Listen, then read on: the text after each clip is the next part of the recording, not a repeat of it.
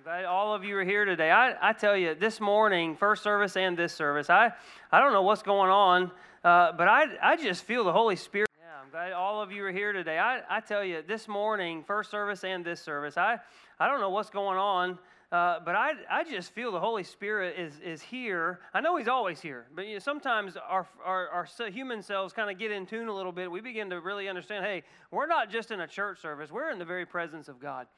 And, and I, I, my prayer and my hope and my trust is that I'm with a group of people today, even watching online, that understand that and begin to feel that same thing. Um, and, and if you can't get there in your flesh, that's okay. Uh, David said, Hey, there's a, there's a praise down deep in my spirit yet to rise up within me. And he, he said, Soul, awake. And so maybe today some of us need to say, Awake, my soul. Get, you know, there, there's still a praise left to, to give inside of me.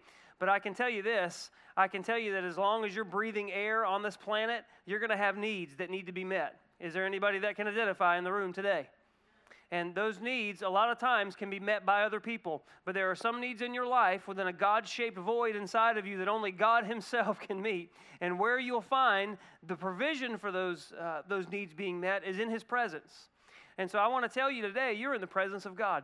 Maybe you came in and didn't know that. Maybe you, maybe you do. Maybe you felt that. Maybe uh, you brought the presence of God in here with you because you've been praising Him and you've been worshiping Him and you've been with Him uh, before you ever got here. But I want you to know today whatever needs you have, no matter what the need is, the need can be met in the presence of God. For some of you today, it could be a need that He meets immediately today in this service because two or three are gathered in His name and He is here in our midst. Uh, for others of you, it may be a path that He shows you. God's needs are, the, the needs you have are always met by God in a Christian life, either immediately or by a path He wants to take you through. Now, uh, the, the immediate need is met, that feels good. The path that you walk sometimes to get those needs met doesn't feel so great. But by the time you get to the other side of it, and by the time He meets that need, by the time He does something in your life, that path has shaped you in such a way that you're not the same whenever you go on with that. Not only did, did He not just take you through that path just to see how much you could take, but He has shaped you into the type of person that is now prepared and grown into the person that can handle the blessings that He's going to pour into your life in this new season. So either way, you win. Either way, God's presence prevails. Is anybody hearing me today? Somebody say amen to that. Amen. I, that, that, didn't, that, that didn't come in the notes this morning. We're actually in a, in a series about something else, but I want you to know how much that ties into God's presence. When you lean in and whenever you, you're attentive to the presence of God in your life, that's whenever life change begins to happen in you. God has never changed. He is the same yesterday, He's the same today, and He's the same forever and always will be. We're the only ones that have the capacity to change.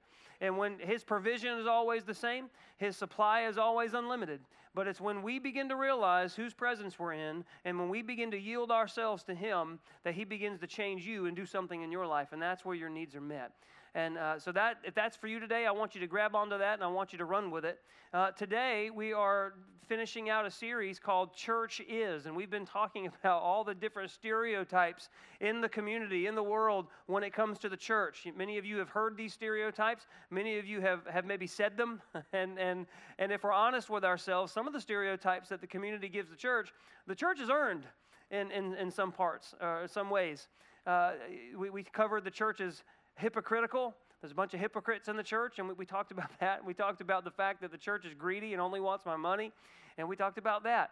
Uh, I had the privilege of going to Princeton uh, and teaching the, that particular message, and I thought, hey, it's the first time I've been to Princeton and taught. Why not talk about money, right? It's the very first time thing they've ever heard me say over there. Um, but God's word is God's word, and so I'm proud to speak it wherever. Uh, and, and today we're going to be tackling an interesting one. And, and I think a lot of ways the church has kind of earned this. And when I say the church, I mean the body of Christ. And that is this the church is unfriendly. The church is unfriendly. Um, I heard of a guy who was new in a community. His job moved him there, and he decided that he was going to go to church in the community. And so he gets there early. He's a little nervous. Uh, he doesn't sit in the back, and he doesn't sit all the way in the front. He decides he's going to sit middle of the way. And about, I don't know, 10, 15 minutes before church starts, he's sitting there, and this, uh, this old time guy kind of walks up with a cane and says, Excuse me, son, you're sitting in my seat. And, uh, and he said, Really, it just ticked me off. He said, I don't know where I grew the guts to say this, but I just turned to him and said, Your name's not on it. And the guy just starts to raise his cane. And at first, he said he thought I thought he was going to hit me with it. And he pointed to this plaque on the back of the seat that literally had his name on the seat. His name was on the seat, people. And so he just, I mean, what are you going to do? He got up and he moved. This guy was adamant. Church people can be unfriendly sometimes, can't they? When I was a kid, I went to a church that had a softball team, and this softball team was straight up, they could have gone and faced anybody. Uh, in fact, I didn't even bother trying out because many had gone and tried to play before and didn't. Unless you were Derek Jeter, you didn't qualify to, to play. Um, and I'm being facetious, but this they won a lot of championships. They won a lot of tournaments, and that's just the way they did. And they were very serious uh, as, uh, when, they did this. And and so Tuesday nights we'd go watch them play. We'd go watch tournaments and do different things. Well, one particular night it got so serious. Somebody I won't say which side, but somebody rounded second base and lowered their shoulder and just plowed into the shortstop. And I'm like, you know what? This is some friendly, godly competition right here.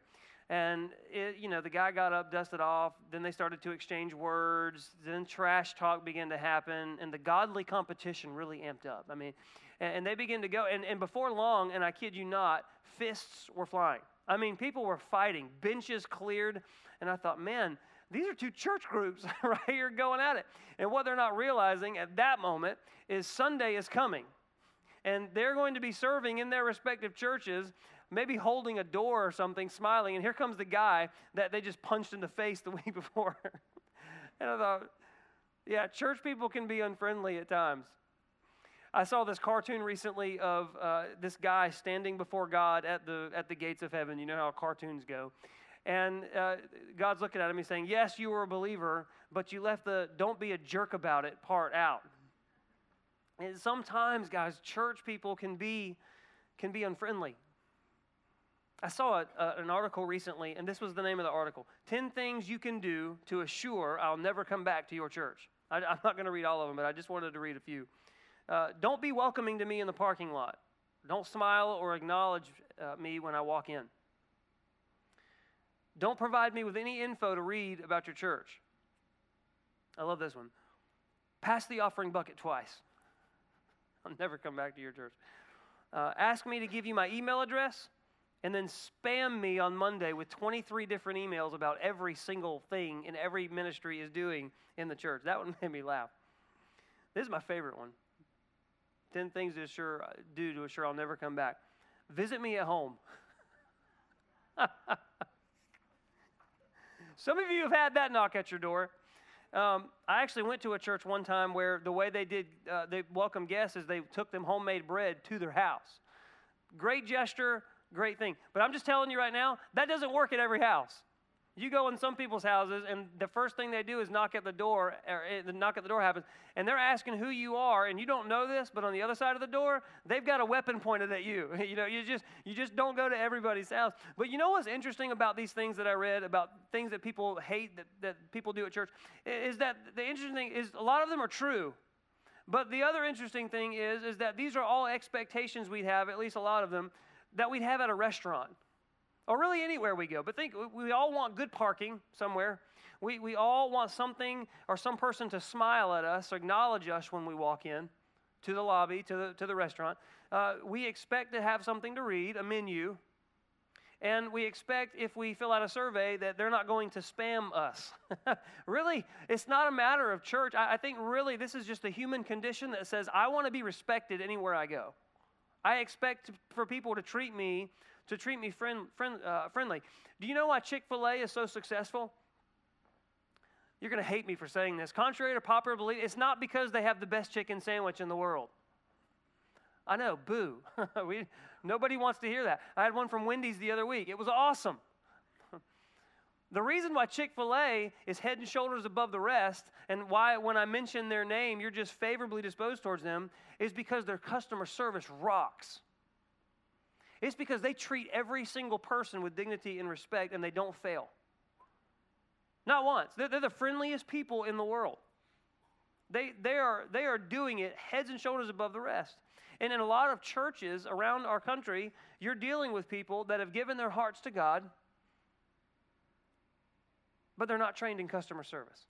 In fact, I would say that a lot of people that have given their hearts to God that are serving in the church, they're dealing with their own life junk and they don't know how to not show it on their face. it, it, happens. Uh, and then we show up as guests expecting Chick fil A service because they've just rocked it out in the secular world and, and that's what we expect. But instead, we get grouchy Gus, whose medication changed last week and he doesn't even want to be there himself, much less does he care if you're there or not.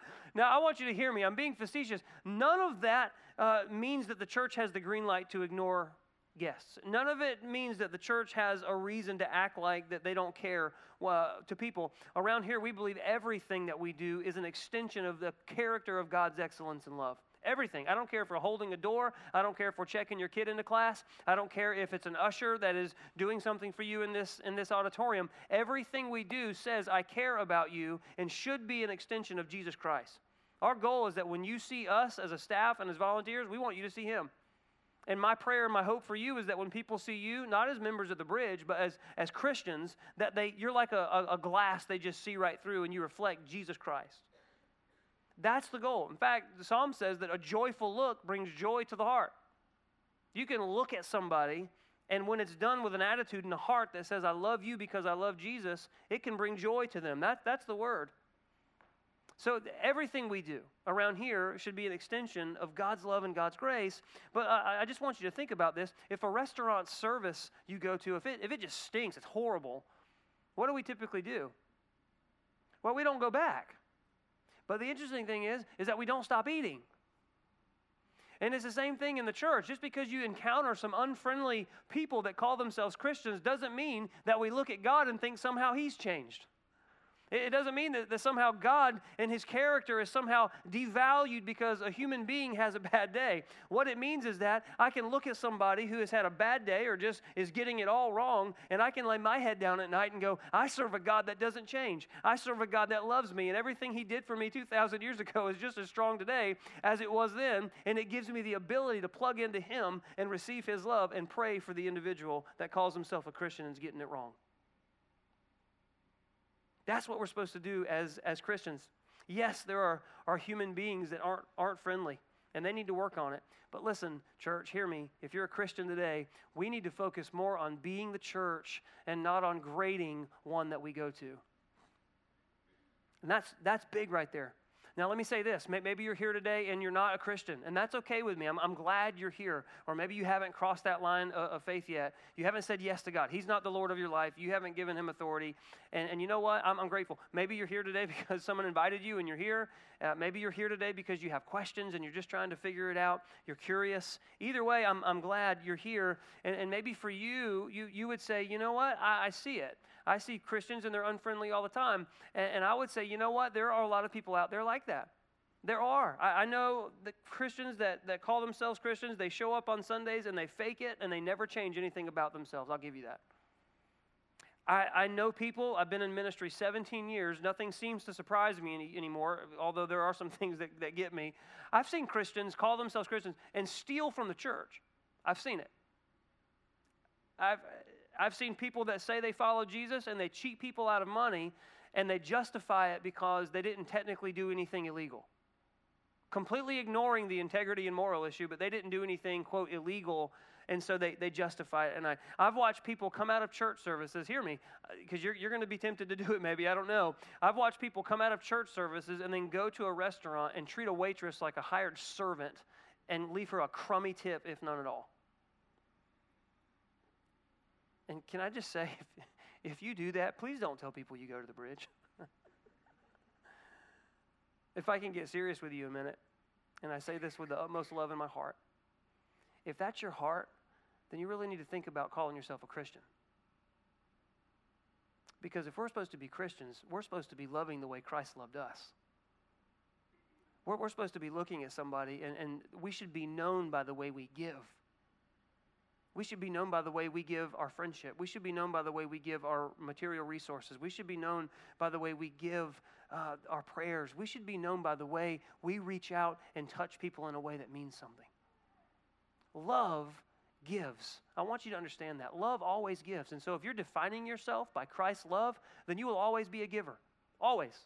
Love never takes. If you look at 1 Corinthians 13, it goes down the list. Love is patient, love is kind, love it doesn't envy, it doesn't boast, it's not proud, it's not rude, it's not self-seeking, it, it's not easily angered, it keeps no record of wrongs. It doesn't delight in evil but rejoices in the truth. Love always it always protects, it always trusts, it always hopes, it always perseveres. Love never fails. And when you think about love, it's always giving.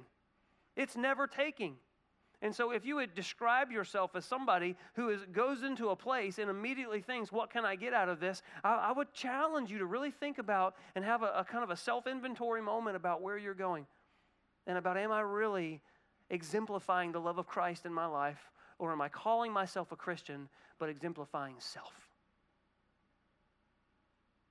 That's, that's big. I talk to waitresses at times, and, and they tell me, they say, you know what, the, the church crowd is, are the worst ones. I hate that. And I think one by one that we could really make a difference there. I'm not going to stay there long. I want to I wanna say this. I, I understand that there are some unfriendly people on this planet, unfriendly people that call themselves Christians, but I, I want to say first that that's not every Christian. I, I know in this church, I know a lot of people, I know your hearts because I, I, meet a lot of you and I know a lot of you, I serve with you. And, and I know a lot of people that are associated here. Uh, you've got some of the best hearts in the world. And I'm proud to serve next to you. I really am. And so I, I know that because there are unfriendly people in the world, it doesn't necessarily mean that that's every single person that calls himself a Christian. And secondly, I'm glad that just because there are, it doesn't mean that God has changed. God is still the same and and he hopefully is is challenging all of us in a way that we're all growing up in him attaining to the full measure of Jesus Christ until we all as the scriptures say reach unity in the faith and are mature and complete not lacking anything. Uh, it doesn't matter how an insincere a, a person is it doesn't change who God is. And I'm grateful for that.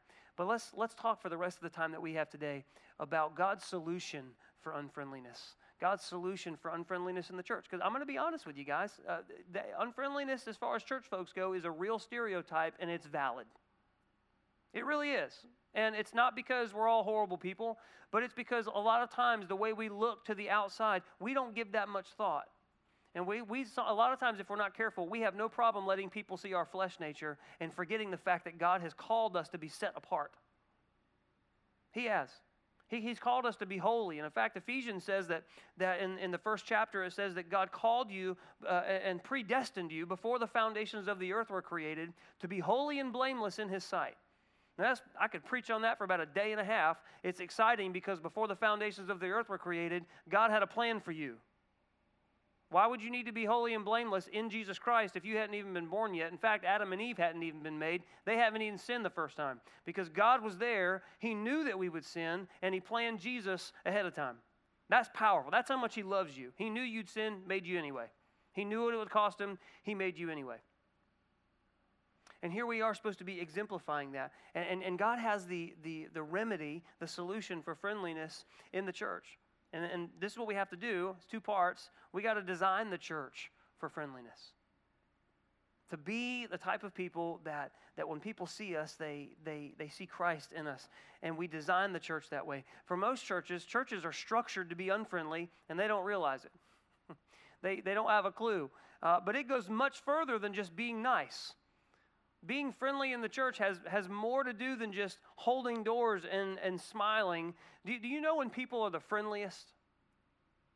When individuals are the friendliest is when they have satisfying relationships to draw from. They are. I, I, I could hire people to come here and fake it to you and so that you have a good experience when you're here. But after a while, people that genuinely don't care, they're just faking it. You'd sit in here and you'd come for a little bit, and, and after, after a while, you'd start to see right through the veneer, and you start to say, something smells funky in this. So, something's not right. There, there is something in the air that's just, is fake. It's shallow. It, it may be a mile wide, and the lights are bright, and you know the music's banging, but it's about an inch deep. There is no depth here. Because why? People see through fake. But when you have people, the church, who are involved in relationships where they're giving and they're taking, and there is this, this healthy balance between giving love and receiving love, they are the friendliest people on the planet because they have filled up with something far greater than themselves and they have something to give. They're satisfied, they're joyful. They have the Holy Spirit at work in their life, which is producing joy and peace and, and loving kindness and patience and perseverance. And all these things are happening. And so they, they can't help but to pour it out on every person they meet. They're the friendliest people on the planet. It's the church that is involved in satisfying relationships. So, if the church is going to be loving and the church is going to be friendly, it has to be a place that is structured to foster those types of relationships. Would you agree? I can't just come in here and preach to you every week and then walk out and you just expect you to figure that out for yourself. The church, called by God, is, I, believe, destined to help you do that to provide atmospheres where you can get involved uh, with, with people. And, and we have and need, as human beings, um, uh, three different levels of relationships. I want to talk to you about these. Uh, the first century church had all three of them. And the first one is this an acquaintance. Say acquaintance. You have the capacity as a human being to have thousands of acquaintances. Now, th- these are people that uh, you share limited knowledge with. These are people that you have some type of connection with but you don't really know them. It could be another parent on your kid's baseball team. You don't even know their name, but you're connected through a, a mutual connection. Um, outside of that, you, you have nothing in common. You don't even you don't even see them outside of that. Maybe it's a friend of a friend that you play basketball with, pick up on, on a weekly basis or a monthly basis, some type of consistency. You don't really know who they are, but you have that mutual connection. Uh, it could be the lady that does your nails um, once a month. You, you don't know them personally, but you have that mutual connection with them. You're acquainted, but you don't know anything else besides that. That's an acquaintance. In Acts chapter 2, we read where the church first began. And it's interesting that when Peter got up and preached for the very first time, filled with the Holy Spirit uh, and power, something awesome happened. Uh, verse 38 in chapter 2, it says, Peter replied, this is just part of his message that he preached. He said, Repent, be baptized, every one of you, in the name of Jesus Christ for the forgiveness of your sins. Look at verse 41. This is how they responded. Those who accepted his message were baptized, and about 3,000 3,000 were added to their number that day, instant megachurch. 3,000 people, and they were all baptized that same day. If 3,000 people got saved in, in one service, that's a lot of acquaintances. They didn't know each other. In fact, if you look at the crowd that day, they were from different parts of, of, of the world. They came back uh, for a specific festival, uh, but 3,000 of them got saved. They didn't know each other by name. They didn't know each other personally, but guess what they had in common? That they believed in this, in this man named Jesus Christ and that he was the Son of God. The fact is, is that we need more than just acquaintances to be friendly. We need more than that.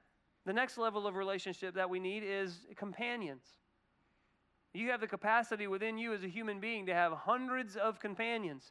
Uh, this is a closer level because now you know specifics at least some in part, you know some specifics about somebody else.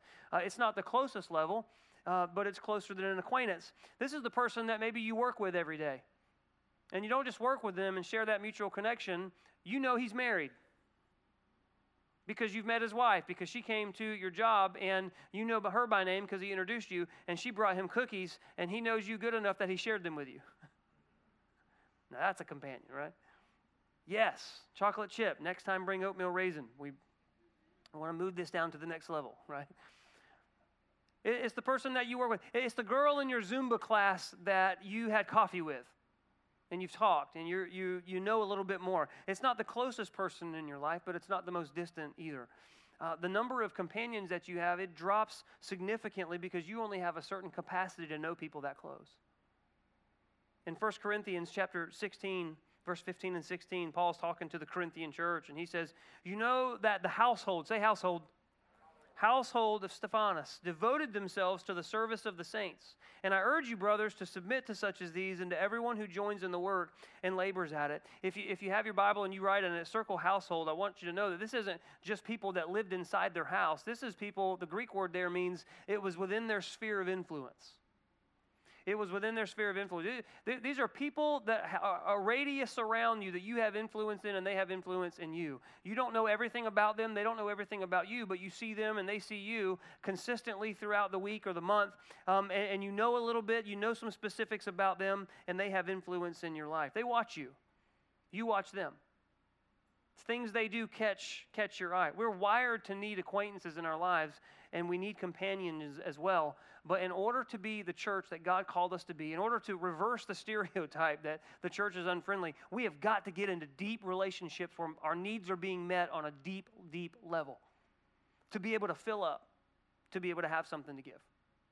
And that deep level is this a friend. And you'll only have a few of these in your lifetime because you only have the capacity for that. These are people in your life that know the deets about you, and you know about them. One of my best friends now, just like a brother to me, uh, he's a fellow pastor. He doesn't live around here, but I know so much dirt on him, and he knows so much dirt on me. Um, and, and we grew up together from boys and we are the, the closest of friends, and we love each other. And I know without a shadow of a doubt that I can call him at any time of the night, and if I needed him, he'd be here. And he knows the same about me. I, we give to one another. This is that type of, of friend. I think it's interesting that Jesus, he ministered to thousands of people. I mean, at one point, he was ministering to over, uh, around, scholars say, about 20,000 people. The, the Bible will say five. That, that was just counting the men during that time. They just put 5,000, not including women and children. Scholars say 20,000 or so at, at a time. Now, Jesus is ministering to this many people, but it's interesting that he only discipled 12. I mean, thousands of people. To be sure, he had other, other companions, uh, but he, he only discipled 12 people. You're going to be acquainted with so many people and you're going to know a lot too, but when it comes time to love and be loved on the deepest level, you're only going to have a few. Paul, in the New Testament, he started lots of churches. I mean, he went around the whole region, he, his whole missionary tour. You can look it up at the back of your Bible in the maps section, you know what I'm talking about? And you can see the, the, where he went. Started so many churches, probably hundreds of companions.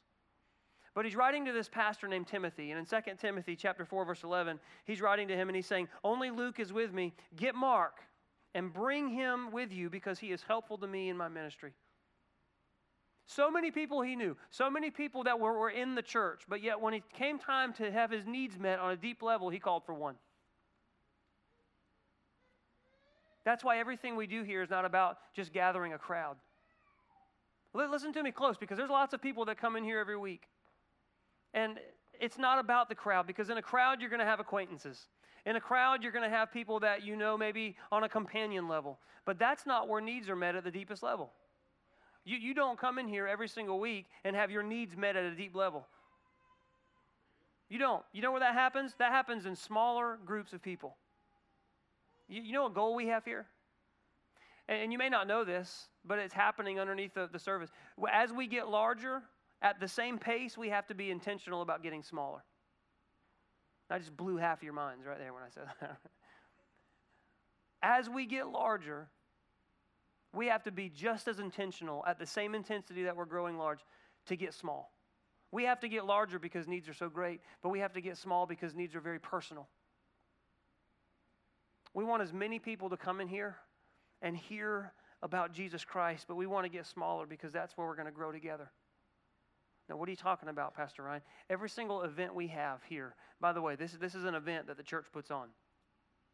And we want as many people here as possible because we want people to hear about the love of Jesus Christ. But, guys and gals, this is a funnel. And, and, we want you to get involved in a smaller group of people every single week because you come in here and you can hear a message and you can remain anonymous. And anonymous does not get needs met opening up your heart and being vulnerable and somebody else doing that and us exchanging and, and it happens you know it doesn't happen right away that's weird but you get to a place where you, you've got to foster some an environment where, where you, you can have friends where you can have people that you know you can count on and that, that takes time trust has to be earned but that's why we have bridge groups here. This service is a funnel. Every big event we have, the whole purpose of that big event is to get us filtered into smaller groups of people. Why? Because it's in the small groups of people that there's a possibility for you to get to know somebody in such a way that your heart can be opened and they can open theirs and a friendship, that deepest level of relationship can be formed. I've, I would dare say it's impossible. Don't you hear my heart when I say this? I would dare say that it's impossible for you to walk in life and exemplify the love of Jesus Christ whenever you haven't given your heart to have somebody else share that love with you and you with them. Because guess what, guys? God can meet every single need we had right here and right now. But you know what He did? He came to this earth, He died for us. And then He took a group of people and said, Go start my church. He could meet every need we have right now, but He meets our needs through each other. So, if, if you want to be a friendly person that exemplifies the love of Jesus Christ, my question to you is this Are you connected to a person or a group of Christians who are growing together, where those friendships, not acquaintances, not companions, you can remain anonymous as you want in those groups, you need them, but are you involved in a group of people where you can be friends? Where you can love and be loved as Jesus did? We, we designed the church that way. But guess what? There's, this is also where we, the church is responsible for making sure that we create a culture of friendship. And we do that through our bridge groups. If you're not a part of a bridge group, get involved in one. That's the way the church designs it. We have a culture of friendliness as a part of our bridge group. And for the, I'm just going to take a couple minutes and describe this to you. Here, here's the three parts of the culture. It has three parts. First one is this friends accept where you are they accept where you are. For, for someone who is sincere about growing, it doesn't matter where you are, a friend's going to accept you. And I've seen people get accepted in bridge groups from all kinds uh, of, of life. Some people that were recently divorced, that they've been accepted to help them through those specific, unique struggles. For somebody that was dealing with drugs, not just a drug addict and didn't care, but somebody that's like, you know what, I'm dealing with this and I need help and I'm struggling and I'm falling sometimes, but but I need a change in my life. Will somebody please help me? And, and we as the church say, you know what, we have a culture of friendliness here because we understand that we're supposed to be a loving, friendly people and we accept you where you are. And sometimes even get them the help that they need and point them in the right direction. Whether it's somebody who's depressed or a single mom that's really struggling, or, or maybe it's it's the married couple that they don't know anything other than this. We need to change and, and we need God in our lives, and we don't know how to do that. We accept you where you are.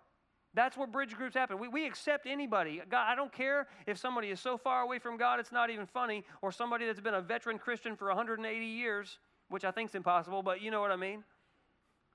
You can come into this church service, man, we're going to love on you. But you're not going to get your needs met. That happens in that deepest level called friendship. And friends accept each other where they are. That's what happens in our bridge groups. Jesus said this in John 3:17. He said, "God didn't send his son into the world to condemn it, but to save it." Jesus is saying, I'm, I'm not here to condemn you. I can't. I came to save you. Now, there's coming a day because all authority had been given to him after he died and rose from the grave. Well, there's, there's one day he's going to have some tough conversations with people. And he has a right to do that because he's God's son and he's King of kings and Lord of lords and he reigns victoriously and all authority has been given to him because of what he accomplished. But even then, he said, I'm, I'm not here to condemn you. I've come to save. Who are we as human beings to say, we're going to condemn you? No, we're going to accept you where you are, and we're going to encourage you. Friends accept you where you are. Friends also challenge you to grow. Paul told the Roman church, he said, You know, we're strong in the faith. We're supposed to look at other people and help them in their weakness to be stronger in their faith. You know what that means? That means if I've given my heart to God in some area and He's healed me in that area and I'm, I'm serving Him, I'm supposed to turn around. I'm supposed to look at other people who are struggling with that and help them along in their faith. And sometimes that means challenging them. That's one of the most loving things you can do for another a, a brother or a sister, a friend in Jesus Christ. And God gave you the capacity to do it, but He also gave you the capacity to speak the truth in love. Hear me say this I don't care what type of friendship it is or if it's a marriage, truth without love is not a virtue worth having. Speak the truth in love. Friends challenge each other to grow. Ephesians 4:15, he said that we're going to lovingly follow the truth at all times, speaking truly, dealing truly, living truly, and so become more and more in every way like Christ. We're, we're not here for personal motives. We're here so that we can all become more like Christ and do it together. Friends accept you where you are, they challenge you to grow, and friends also expect the best out of you. They expect the best. And you know what I've learned about expecting the best out of somebody? It really doesn't necessarily depend on where they currently are. But expecting the best out of somebody means looking at them at their worst and honoring them so that you can draw the best out. Jesus told a story one time, a very short story actually, uh, about what the kingdom of God was like. And he did this often throughout his ministry. But one particular time he said, The kingdom of God is like a treasure in this field. And there was a man that went and he found this treasure. And when he did, he saw it. He was so overjoyed. I mean, joy way down deep that he went and sold everything that he had to have enough money to come back and buy this field. And so he got the field and he got the treasure that was inside of it. And, and I got, got to thinking about this, and I heard somebody say this one time. It always captivated me. You know what he got when he bought that? And most people say he got the treasure. That's really what he wanted. But you know what else he got with it when he bought the field? He got the dirt that was in the field. And in order to get the treasure, he had to pay for it except the dirt. In order to look at the treasure, he had to see through the dirt. And I think the best thing we can do sometimes as Christians and as friends is see through somebody's dirt in order to see the treasure inside of them. And if there's treasure in all of you, and I'm here today to tell you, I don't know what you've been through, I don't know what you're struggling with, I don't care. I know this God sees a treasure inside of you. There is something valuable inside each one of you, something so valuable that God said, you know what? I'm going to send my son to that planet to die for them because they can't save themselves, but it's worth it to me. He didn't die because you were no good. He didn't die and raised to life, and the power of God rests inside of him to accomplish what he accomplished. And the finality that it was accomplished, for you to walk around this planet and think that there's nothing good inside of you. God died for you, and you are valuable, and you have a treasure inside of you. And we need people in our lives that can look past our dirt. You have people in your life that, you know what, they're the most annoying people in your life. You've got family members, and I would dare say some of the people may be sitting next to you do not rub or point to anybody. And, and, and nine times out of ten, maybe in this season, you're, all you're seeing is their dirt how dirty they make you and feel. And you just, you know, and I'm saying that metaphorically, you just don't want to have anything to do with them. You know what? There is a treasure on the inside of them that if you will learn to honor them when they're at their worst, you will eventually see their best. And that's what friends do. And guys, we so far, at times, we've done the opposite of that. If I can't see their best right now, then I'm going to give them my worst. And we walk around like that with this fence around us, this border that says, unless you're willing to show me your best, I'm not willing to show you mine. And we walk around like that, calling ourselves Christians, and dare I say, earn the stereotype that we're the most unfriendly people on the planet. That's not what God called us to do. John 3:16 says that God so loved us, he came and died for us. He gave his only son. He didn't give first and then find out a way to love us. It says that he loved us so much that it drove him to give. When we were at our worst, Romans says, when we had our backs turned to Him, it says that's the moment that He came and died for us. See through the dirt. Expect the best in somebody because you see the treasure that maybe they're not displaying at the moment, but you know what's in there. The way to draw that out is to honor them. 1 Corinthians 3, 13, 7 says, If you love someone, you'll be loyal to them no matter what the cost. You'll always believe in him, always expect the best of him, and always stand your ground defending him.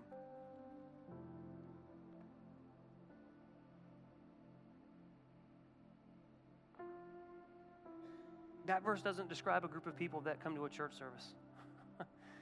That verse describes a group of people that love each other and are in friendships with each other, that are at that deepest level. It doesn't describe acquaintances, it doesn't describe companions, it describes friends. Filling up on one another and being able to pour out to everyone around them. If you're not connected to a smaller group of Christians who are living that out, I want to challenge you today. Don't leave this place without going online, on the app, whatever, and getting involved in a bridge group. It doesn't have to be a bridge. I'm, I'm not just promoting bridge stuff. I'm saying get involved with a group of Christians that you can develop some friendships with. That goes deeper than just, hey, I know a little something about you. But I'm, I'm actually getting vulnerable. And like I said, it doesn't happen right away. Trust is something that's earned and over time. But get involved. We give you the opportunity to do that here because church service is not what it's all about, guys. It's a part, a good part. But if we're supposed to be living out our lives as Christians, we, we got have got to get involved with smaller groups of people. We have to. And that's the only place these friendships develop. And we, and we do it through bridge groups. I'm reminded of a couple, last story, and I'm going to shut up and let you go. The, uh, a couple that came, started coming to this church last year. They came from a different state uh, they had questions, and the questions were this Can I honestly trust people in the church again? Because the church they had gone to before completely burned them. And that was a legit question. And, I, and I'm saying, yes, you can, but that's really not weighty enough because time has to be able to tell. And that question can, can we trust the church again? And I, I begin to say, would you get involved in a bridge group? Would you do that? And they did. And you know what? I'll fast forward. They've been involved in the bridge group about a year. Um, and not only have they filled up, not only have they developed some of the best friends that they have, but they have filled up to the point where they're overflowing. One of them's in, a, a leader in our, our Bridge Kids ministry. Another one uh, serves in various capacities around the bridge. They're some of the most joyful people I know. Why? Because they come to the bridge? No, because they started coming to the bridge, but they didn't stop there. They began to position themselves to develop friendships. And just last week, I, I, was in an ownership class after a service just like this one. Uh, if you don't know what ownership class is, it's, it's a class that we get together and we talk about the commitments that you make as a Christian that we would consider you a core part of this church, a core part of reaching the vision of this church. You're not just attending on the fringes, but you're somebody that we would consider a core part of this church. And I'm at this class, and this couple comes in, and they're there, and uh, they're partaking in this class. And I get to looking around, and eventually, um, I begin to realize that it's not just them and some other random people. Every person in that class was part of their bridge group. and so we did the ownership class, but after it was over, I said, I said, you know what? I'm not going to thank you for being a part of the ownership class today. I'm going to I'm going to thank you for letting me be a part of your bridge group today. And I'm looking around, I'm going, man, these guys and gals, they're not just attending the bridge, they are committing to growing in Christ together, and they just took this ginormous step together. I thought, wow, what, what an epitome of what bridge groups really is growing in Christ together. And so, if you want a friendly church, my, my, my challenge to you is position yourself to be a friend. Fill up, join a bridge group, invest in somebody. And it's amazing when you do that, when you are vulnerable, and when you don't run from that. It's amazing how genuine friendships and love quietly finds its way back to you. And so go, go online, figure out what bridge group you want to be a part of. It's still open right now. We're starting in June for this season. Do it. And if you have questions, let us know. We'd be more than happy to answer your questions. Maybe you're here today and you know what? The, a, a, friendship with another human being really isn't your deepest need to start with. Maybe the relationship that you need is one with Jesus Christ. A friend can meet your needs temporal on this earth. But there is a man named Jesus Christ that came to die for you to meet your eternal need, the deepest need that you have because one day this life is going to be over and you're going to stand before a holy God who's perfect in power with a perfect heaven. And the question may be asked, maybe it's just we ask this question now how am I, as an imperfect person, going to go and be a part of that? His name is Jesus Christ, who is perfection in your place. And I just want to pray if that's you today and you want to make that decision now, you can do that. God doesn't make it complicated. And then, and then we're going to go. But I, I, just want to pray with you. And, and I just want to say this. I, it's, you feel it right now. Maybe you're watching online or, or maybe you're in the room. You feel that pull at your heart. It's not something that I have to explain or, or, or, or try to persuade you with words. You feel that at your heart. And right now, I'm just a messenger. I'm just a person that God sent today for this, this day and this time to connect the two of you. Would you bow your heads with me and pray that prayer? Would you be bold? Pray this prayer God, God hears your heart more than your words. God, I need you. And I want to say yes to you today. I believe Jesus came to this earth to die for me. And I believe that he really died and spilled his blood to pay a sin debt that I couldn't pay. There's a God shaped void inside of me that I can't fill, but I believe Jesus filled it. And I believe he really rose from the grave through your power. So I, I give you my life today. I, I make, let you make the decisions. I give you the authority. I commit to growing in your word and understanding of what it means to be a Christian. I understand this is not a one time decision, but I've, I've just made a lifelong decision that's going to last long after this life is over. I don't have all the answers. I'm not perfect, but what it means today is I'm starting a fresh slate. Thank you for giving me the opportunity to do it. Lord, for everybody else in the room or, or, or listening online, Lord, my prayer is that we would get out of the facade that sometimes acquaintances and companions can bring with it. But Lord, help us to be vulnerable. Help us to understand that in order to be what your church, uh, what, what you described in your word as your church, in order to be that, we've got to get in genuine relationships with people. We have the capacity for only a few. I pray that we would seek that out and start the journey. And I pray that in the name of Jesus. Can we say amen together? Amen. Look at me real fast. If you prayed that prayer today, can we just give it up for everyone who prayed that prayer right now? Thank you. Thank you, Jesus. I, I wanted to give you one more challenge. Don't, don't do this alone. Don't let your starting line today be your finish line. You have a connect card in front of you. I want you to take a second and fill that out. And there's a box that says, I prayed to receive Christ. I want you to check that box. And as you walk out today, you can pass it to the ushers on the way out. We want to connect with you. We want to give you some potential next steps and maybe pray with you. So, w- would you be willing to do that? For all the rest of you in the room today, uh, use that connect card. There's, if you have questions about the church or prayer requests, we want to be a resource to you. So use it today, right after the service in the lobby, if you're new for the first time today, or if you've been here for a couple months or so and you uh, have never, you want to know what's next, or you're just new, uh, we want to be able to meet you. There's going to be some staff there with shirts on just like this. Uh, just 15 minutes. We've got some snacks just to say, hey, put a face with a name. I hope you'll take part in that. Guys, I love you. I want you to have a great, great uh, Memorial Day uh, weekend. And uh, if, you, if you're not going anywhere, I want you to know this. Sometimes the best vacation is the staycation. If that's you, you know what I mean. I'll guys see you next week.